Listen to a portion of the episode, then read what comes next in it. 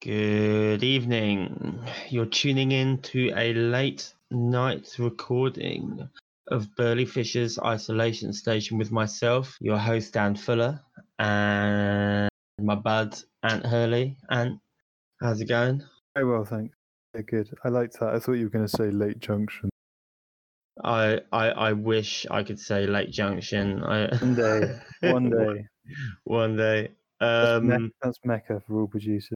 Yeah, for those of you who don't know, Late Junction is an amazing experimental radio show put out by Radio 3, and you should all listen to it because it rules. Spectacular. A lot of the a lot of the tunes that get played at the shop front uh basically stolen from that show. So yeah, Mm. definitely give it a listen. Yeah, it's Sunday evening, and we have a very special episode for you. And do you want to tell us a little bit about what's coming up? Yeah, so uh, on this episode, we're talking to an amazing woman called Mandira Sen, who runs Stree Samya, a publisher based in Calcutta, India. And they publish Dalit authors. Mandira is going to talk about Dalit people and that caste as the lowest caste in India. Mhm. They're also a feminist publisher and they publish a lot of new women writing Yeah. in India, across India. And yeah, just an incredibly wise and awesome conversation. Yeah, I think we were a bit in awe um, Yeah. for the interview. Definitely.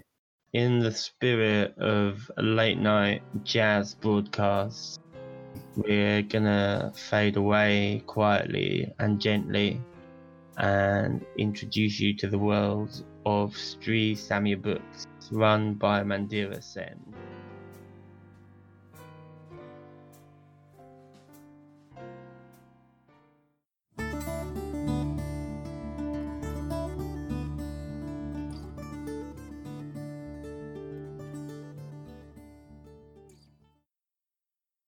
So, hello and uh, good morning uh, from London. We're um, currently talking to Mandira Sen of Stree Samya Publishers based in Calcutta, India. Hi, Mandira, how are you?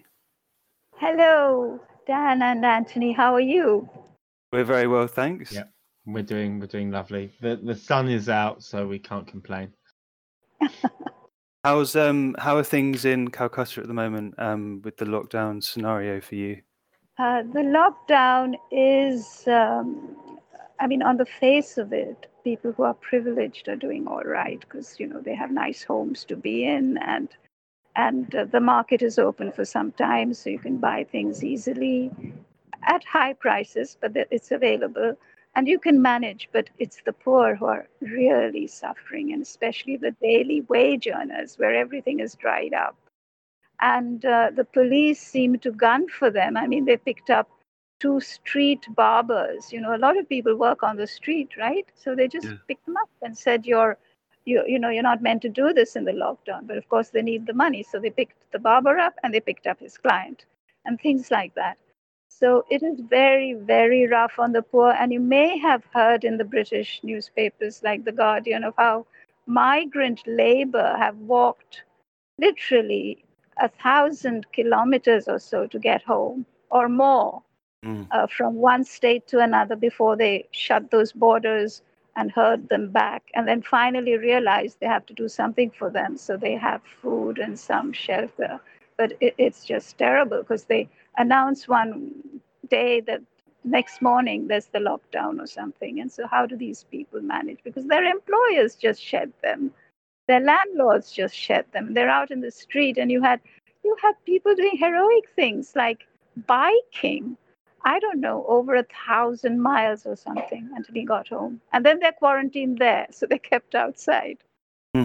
so it's rough it's it's sort of uh, like the society is all stratified and unjust it's uh, it's just been rough on on the great majority really Yeah, of course. Yeah, um, it's a it's a very surreal situation. Um, so, talking about um, the publishers um, that well, you you you're sort of two publishers together, Stree and Samya. Yes, yes. We Yes, we are. We are. We have two imprints, and one is called Stree, which means women in most of our languages. And that's because we wanted to focus on women in India. And this was an exciting time, say 1990, and social sciences had changed, and the way of writing sociology had changed, and women's studies was coming up. And a lot of the women's movements, I mean, in America and in India, had come up with new concepts, new methodologies and we wanted to use that. And and our there's a partnership called Bhatkal and Sen. I'm the Sen. And the Bhatkals were much older publishers from 1926 in Bombay. And they had a very strong base in Marathi, which is the Bombay language. And uh, they did social science. And what was interesting at that time with the British Empire on, they didn't just import wonderful social sciences from the UK, like Laski or whatever. They had their own. So we had the pioneers here who are still read, like Kosambi and Ghurye, and they did those. So they now wanted, they realized though that they have to be updated.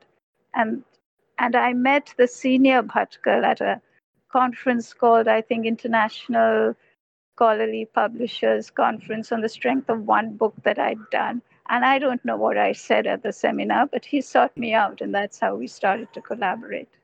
Oh, so was um, was that the Samya side of the the, the now yeah, merged publishing? So we started with Stree to do um, to do uh, stuff on women, and then we found that things like caste, things like well, problems of society, which include men, because you can't really just think of women without men. Well, you can, but it's crazy.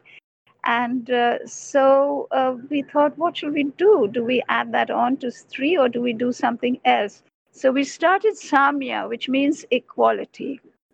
And mm. there we, uh, we do some of our radical books and ideas on how the society is changing or not changing.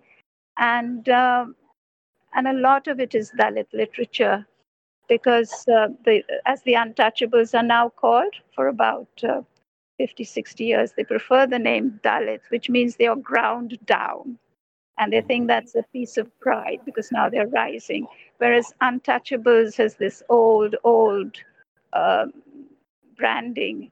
And they did not like the great Gandhi's uh, term for them, which was Harijan, which means children of God, which they said was patronizing, which it probably was for for our listeners here in um, the UK and around the world who aren't based in India, um, could you give us just uh, you know what it, what it means to be Dalit in Indian society and how um, you approached that with the publishing of books from Dalit writers? Well, well, Dalits were sort of like slaves in many ways, and and right at the bottom of society, and uh, people uh, didn't uh, or camouflage the material basis of this great deprivation and great uh, discrimination. You know, they if they lived in the village, which they did, they lived right at the end in a in a sort of ghetto-like thing. And because they were seen as polluting, this was the other ideological side, which was this huge, huge uh, philosophy of purity and pollution. And the higher up you are, the more pure you are, and the lower you are, the more polluted you are. And so they were parked in these kinds of ghetto like situations where the idea was that the breeze or the wind would first fly over the upper castes mm-hmm. and then go to them, and then it could be polluted. So, from basic things like that to horrible jobs of society like uh, oh, um, skinning cows, uh, dealing with carcasses, uh, cleaning uh, cleaning human excreta, which still goes on because this country has not really organized its sanitation. Things like that, it still continue. What did change is that there's been huge protest movements throughout history here.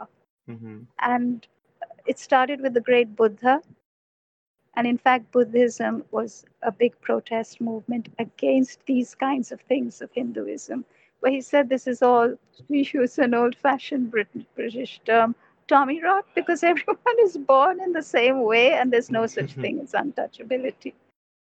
And then um, uh, protests would erupt now and then. There would be a little bit of improvement, but not very much because, you know, the economics were against them. Then, with the rise of the freedom movement and in the empire, did help them because the British provided some education, provided some support for the untouchables, as they were called then, or the depressed classes, as they were called then and the British or the missionaries did a huge amount of work for them. Wow. Uh, uh, yeah, they gave uh, they gave schools schooling, and one of their early reformers was called Jyoti Rao Jyotiba Phule, who wrote in English, and this is in the 1840s, and he founded schools, and he brought in uh, uh, people who were uh, not untouchables. He wasn't one, he was just a little bit above. And he had all this education and he opened schools for um, upper caste widows who were treated abysmally. And he was a great reformer. So you've had sort of important reforms from them, which has helped them. But the greatest reform was really just before independence when they had a leader called Dr. Ambedkar.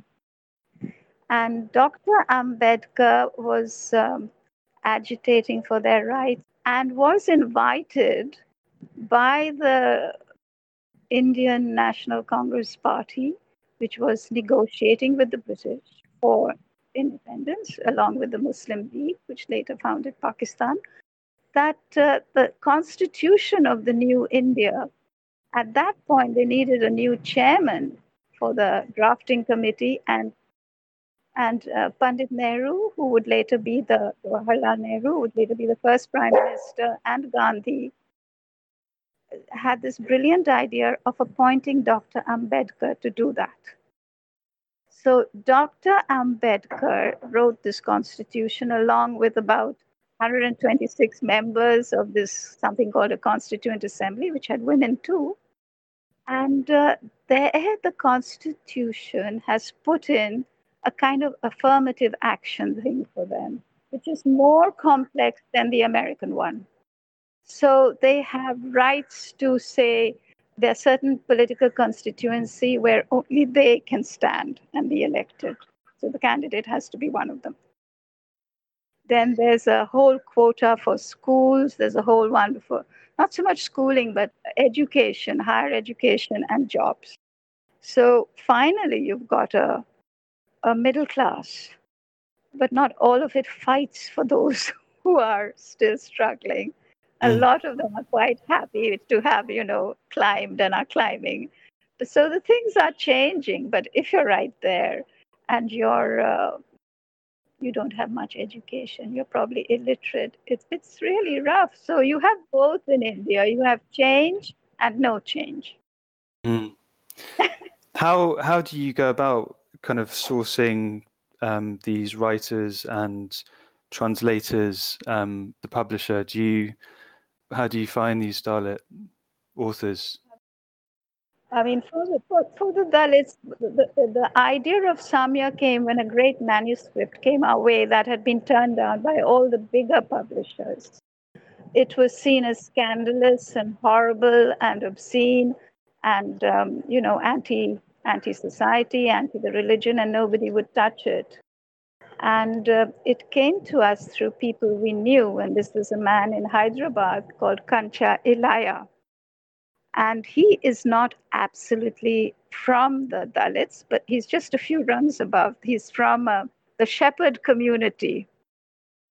And uh, he, they too have a lot of discrimination. For instance, he and his brother were the first to get any kind of schooling in that family. And uh, it's interesting that his mother was reluctant because she said the goddess of learning, who's very famous, Saraswati, was anti the lower castes getting education and would kill them.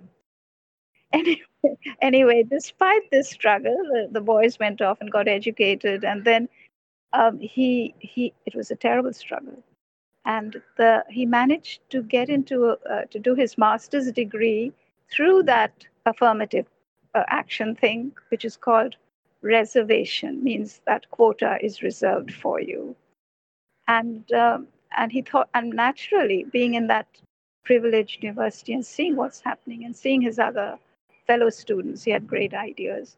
And so he, and then he used to read a lot. He actually learned English at university. I mean, he didn't know it very well before. Not that he knew it very well then, but he started to read. Mm. And he loved, um, is it Bertrand Russell's Why I'm Not a Christian? Yeah, yeah. And and uh, according to and he he liked that title and so he wrote this book called why i'm not a hindu mm. you know a shudra which is the uh, lower caste they're called shudras critique of uh, hindutva which is sort of right wing political hinduism which we have right now in government yeah. Uh, the uh, culture philosophy and political economy and so we said we'll do it and we worked with him. And that was a roaring success mm. because though the elites disliked it and he got huge amounts of hate mail, including lots from the Indian diaspora abroad who are actually terribly right wing. Yeah. Um, the constituency was huge. I mean, there are letters from postcards from jail saying, Can we buy this book? Or will you give it to us free because we are poor? That wow. kind of thing. And that has gone on from 1996 to today. Uh-huh. So he's been writing and we've been publishing him. And his latest was his memoirs, which was something like From a Shepherd Boy to an Intellectual. And he writes about his observations and his life. But that book changed his life and it made an enormous impact because uh, the, there's a huge I mean, Anthony will know this if he's come to Calcutta. There's a huge kind of looking up to the English language in India. Yeah, incredible. Some of the colloquialisms in the language just. yes. It's amazing how they've survived that long. So, these English language prestigious newspapers offered him a column. So, he was writing five or six columns. And the thing about being an English language newspaper is that it's all India you know, uh, as opposed to, say, the language of our area. Yeah. So that made him famous and that got us going. And after that, lots of people started writing to us, Yeah, I've got this book. What do you think? Yeah. And uh, so that's how we really got started. And so his was the first book under Samya. Awesome. Um, on the Stree side, um, with the um, the feminist writing, how do you see the landscape now for for feminism and women writing in India? Well, it's like everywhere. A lot of the middle class women are less interested because actually feminism, women's rights have got them places. Mm. And um, I think that's very familiar in the West too. And so all the old battles waged, well, there they are. They're into the, I mean, they've become civil servants, they've become professors. And uh, teaching at universities has become a very lucrative thing because the salaries are very, very huge now. So, and, and, and when you get a university job, that's a secure job because it's almost a permanent job. So, a lot of women who had education, who perhaps had PhDs from abroad, have done very, very well, and even others. So, it's really the others. It's the uh, uh, women from other income groups who are still struggling, who are still interested. And then, of course, uh, it's become an industry, women's studies. So, you yeah. know, as it's a scholarly in industry, so we have, uh, and it's it's got uh, it's got university departments. So uh-huh. you you do books for them too. So we've done some women's studies readers, which are doing very well, and uh, they would do better. Our main problem is marketing. I mean, we are so feeble at marketing as little publishers. Hmm. I mean, and, and worse, getting the money from the bookshops and the distributors used to really make us tear our hair. And uh, then uh, around 2010 uh, or no more, 2005 or so, the, there was changes amongst the Bhatkals, you know, that partnership. Yeah. Um, where the younger Bhatkal was a modern young man who had a finance MBA has. And uh, that means, you know, uh, the balance sheet is very carefully studied, right? Mm. And now with computers, you cannot hide anything. I mean, you, you, could say, well, no, actually, this book didn't cost that much, but of course it did. and uh, and hasn't sold as much. And then when I'd say, you know, we, we, we really need some investment from you, we'd say, well, I'm making arrangements with this big scholarly publisher, Sage, and why don't you come and talk to them?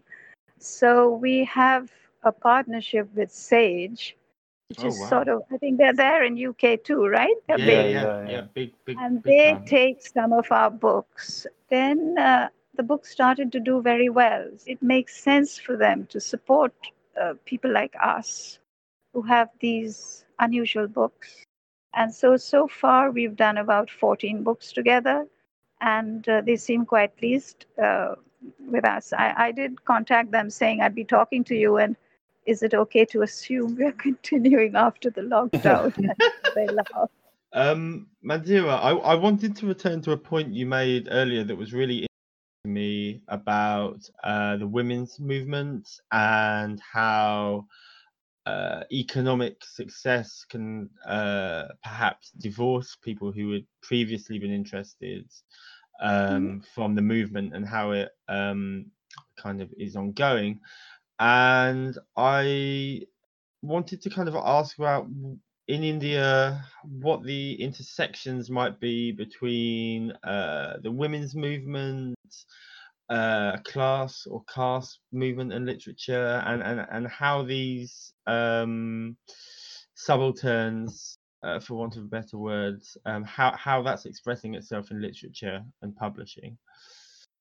Yes, the, the subalterns are expressing themselves in literature and they've um, had serious um, critiques of the mainstream women's movement uh, because they said this is middle class and upper class and upper caste privileged women who, okay, once upon a time too were uneducated, but they've had education now for 150 years and uh, they've never once thought of us.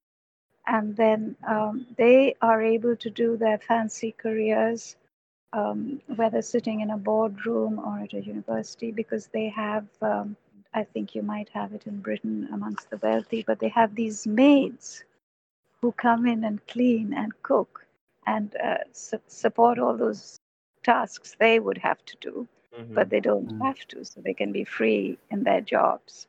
And it's this, uh, and it's the community from these people who are very disgruntled. And somehow the mainstream couldn't accommodate them. I mean, they tried. They've tried to be a little more diverse. Um, and they've, they've considered disability issues, they've considered people from other communities, but they couldn't really unlock this puzzle.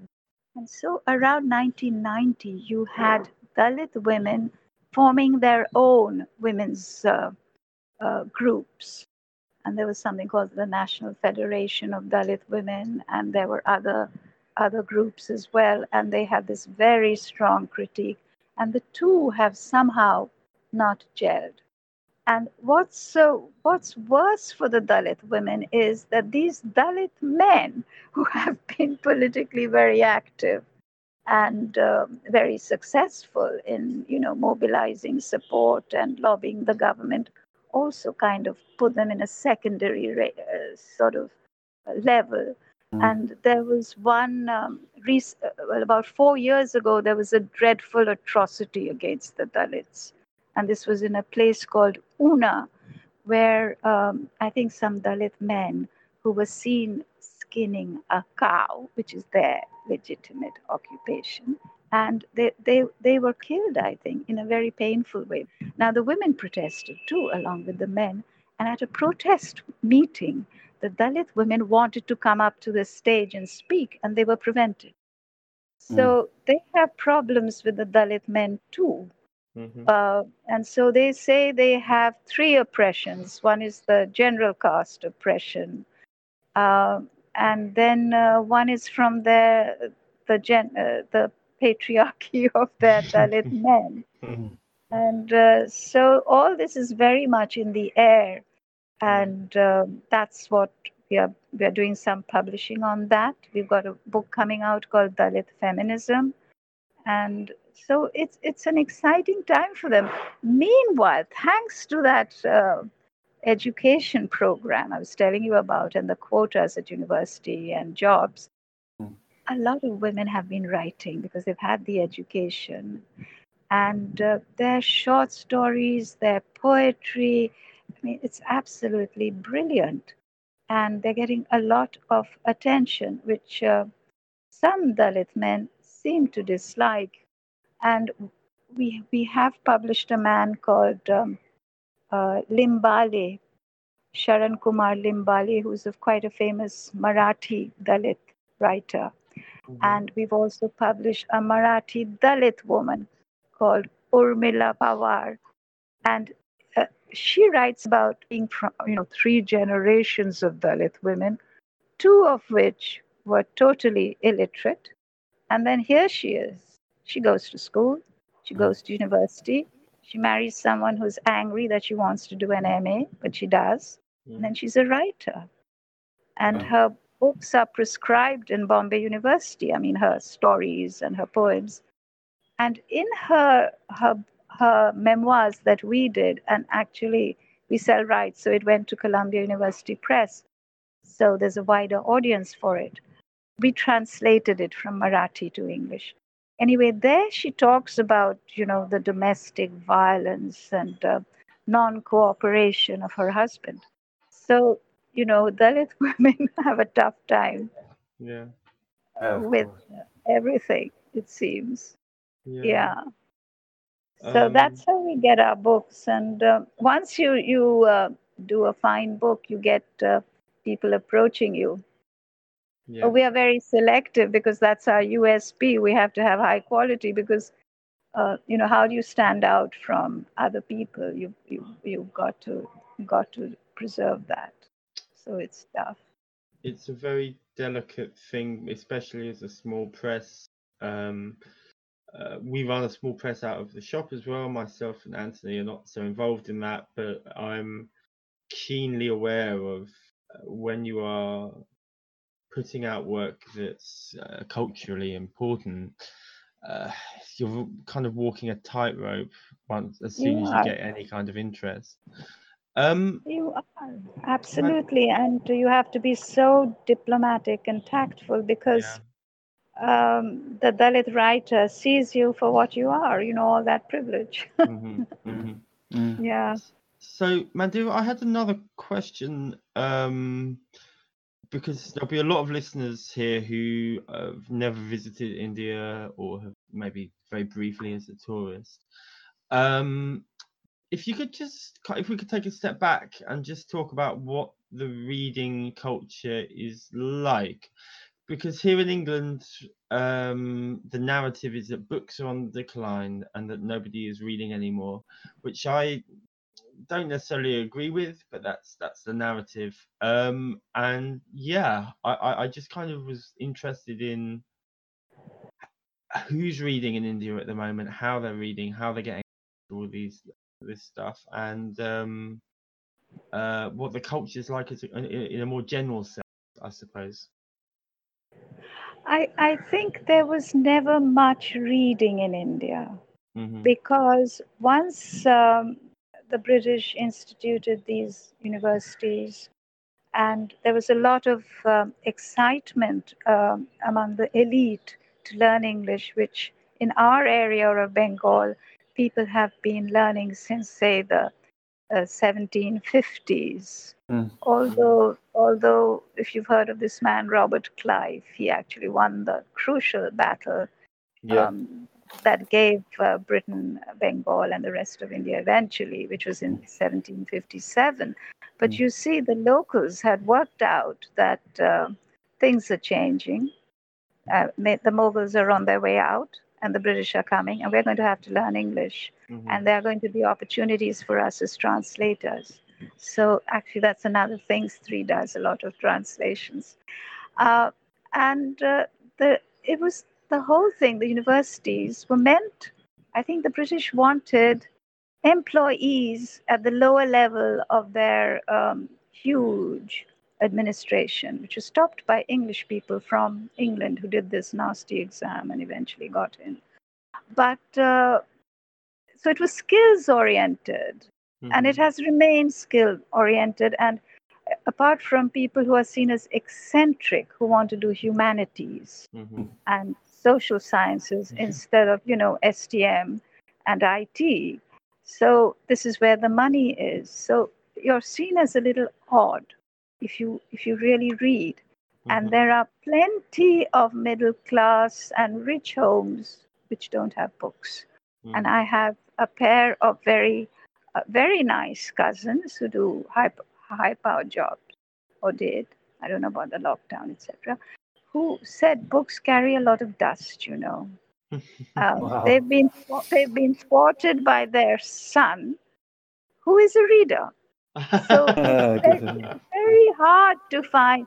I think, in a funny way, these online groups, these chat shows, these getting together have actually increased reading. yeah.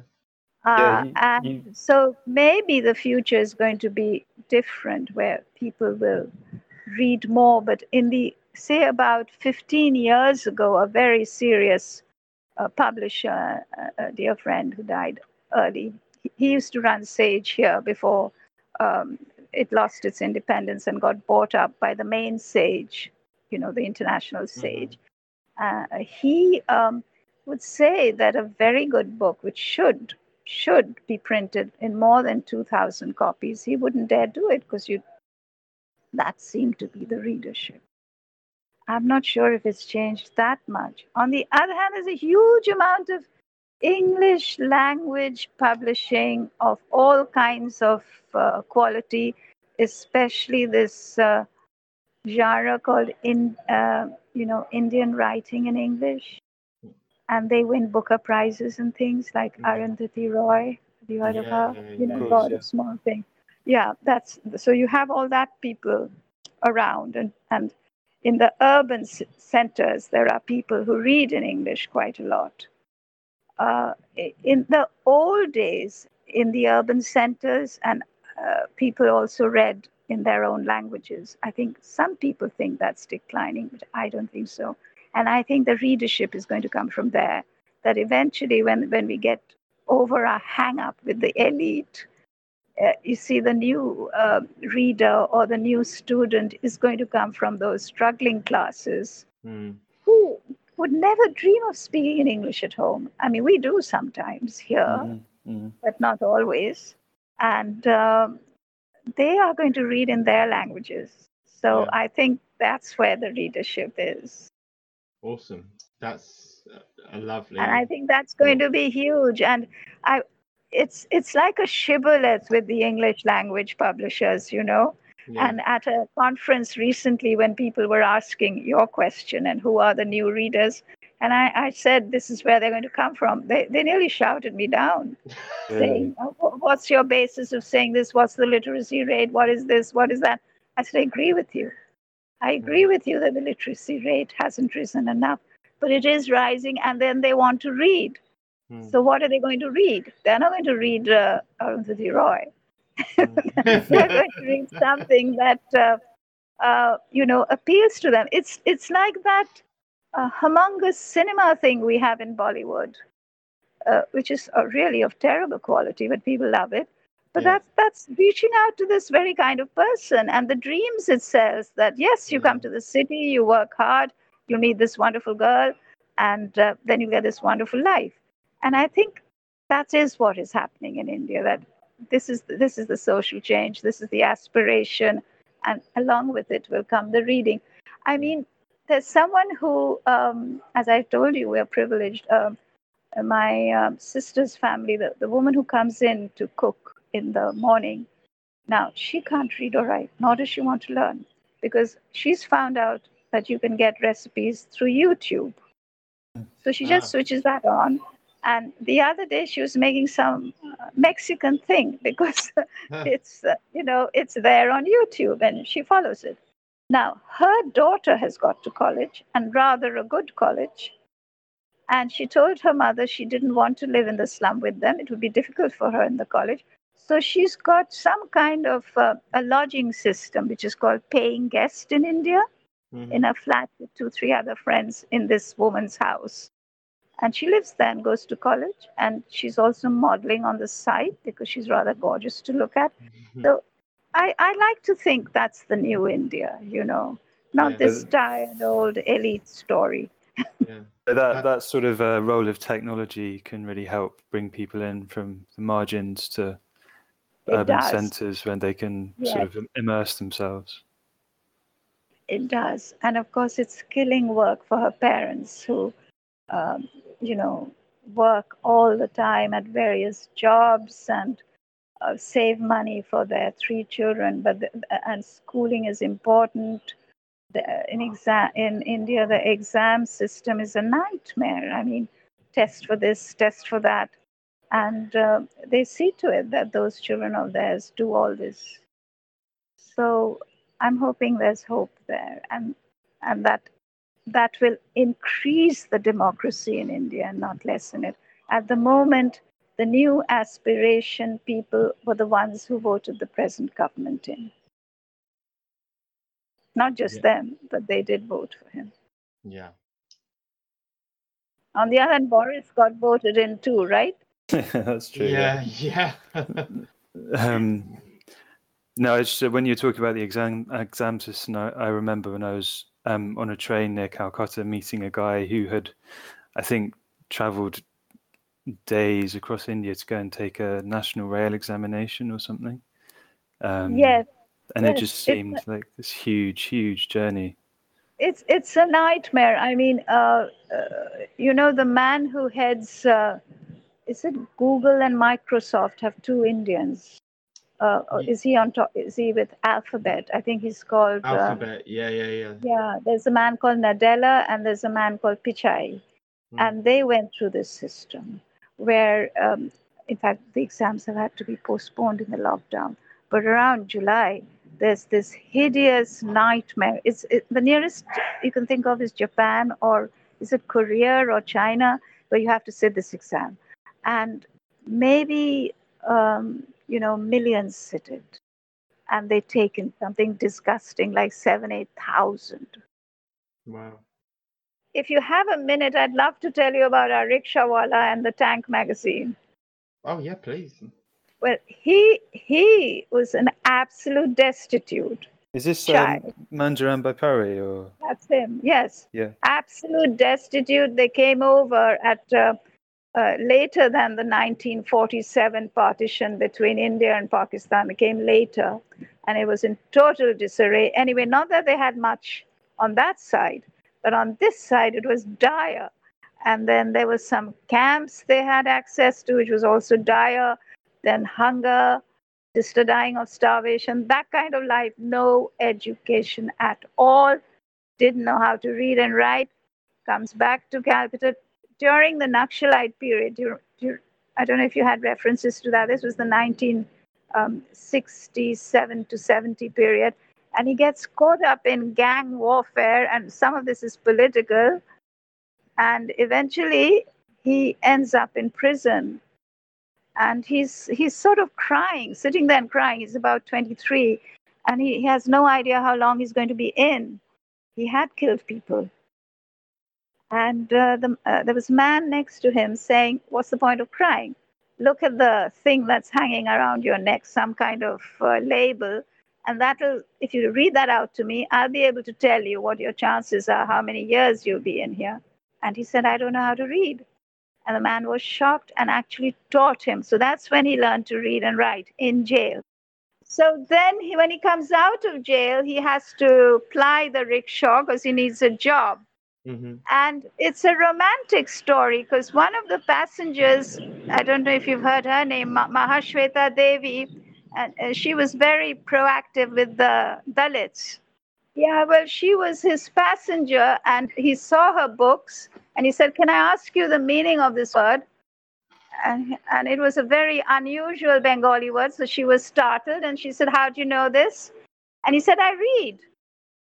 And she said, Oh, and so he lifts the seat, and then uh, uh, she there are books there, and one of them is hers.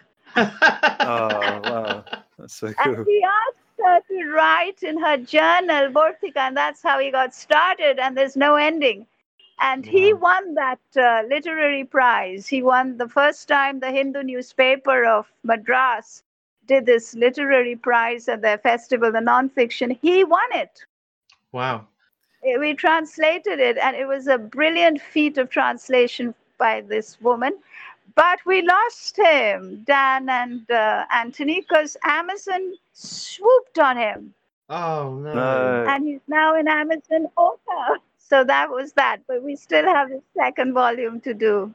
Uh, I mean, we're, we'll put a link to this amazing documentary I watched with him, um, where he talks about his um, his outlook on literature and all of the labels that you can put on things, and how he kind of navigates away from even labeling himself a Dalit writer because it can affect the orientation of people um, approaching his work. And um, yeah, he just seems like an incredible figure, really.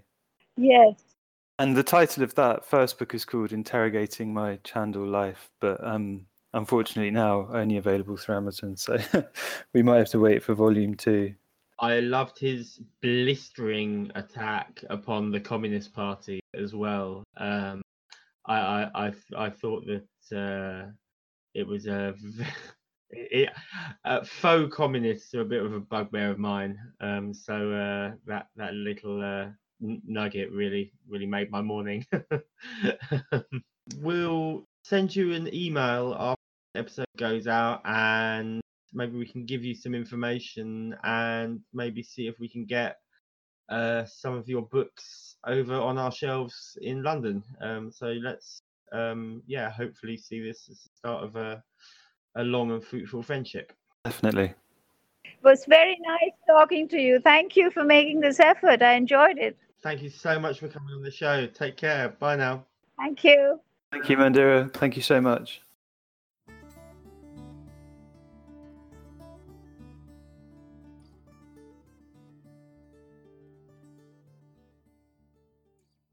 Well, thank you so much to Mandira for joining us. And it's just an absolute privilege to get like a sneak peek into what incredible people are doing elsewhere in the world. Mm. Yeah, definitely felt like we'd been let into another kind of really rich literary culture there, and yeah, got a feeling of what it's like to be working in our in our world, but on the other side of the world. So yeah, Yeah, yeah.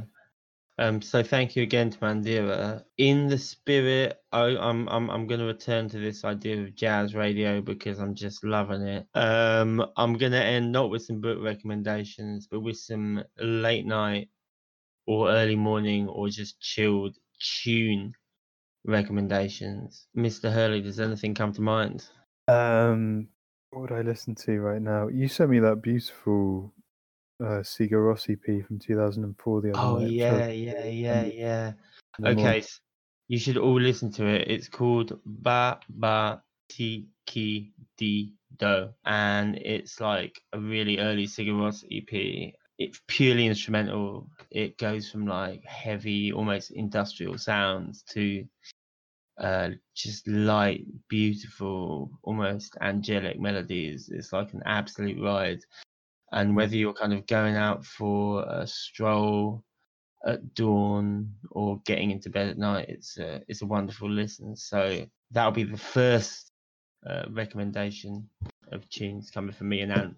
We are cooking up something special and musical, but I'll I'll leave it at that. I'm not going to tell you who's coming up next either. I'm going to leave you on the edge of your seats. I like to have a little bit of suspense in the podcast. Otherwise, it just feels like you're coldly compiling lists. So on that note, I'm going to thank Mandira Sen from Stree Samya Books one more time for joining us and for producing the conversation while I was sitting on my ass reading books. Always a pleasure.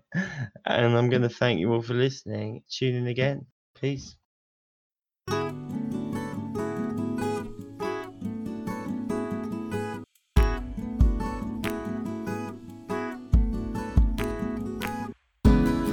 Fisher's Isolation Station was brought to you by the team at Burley Fisher Books.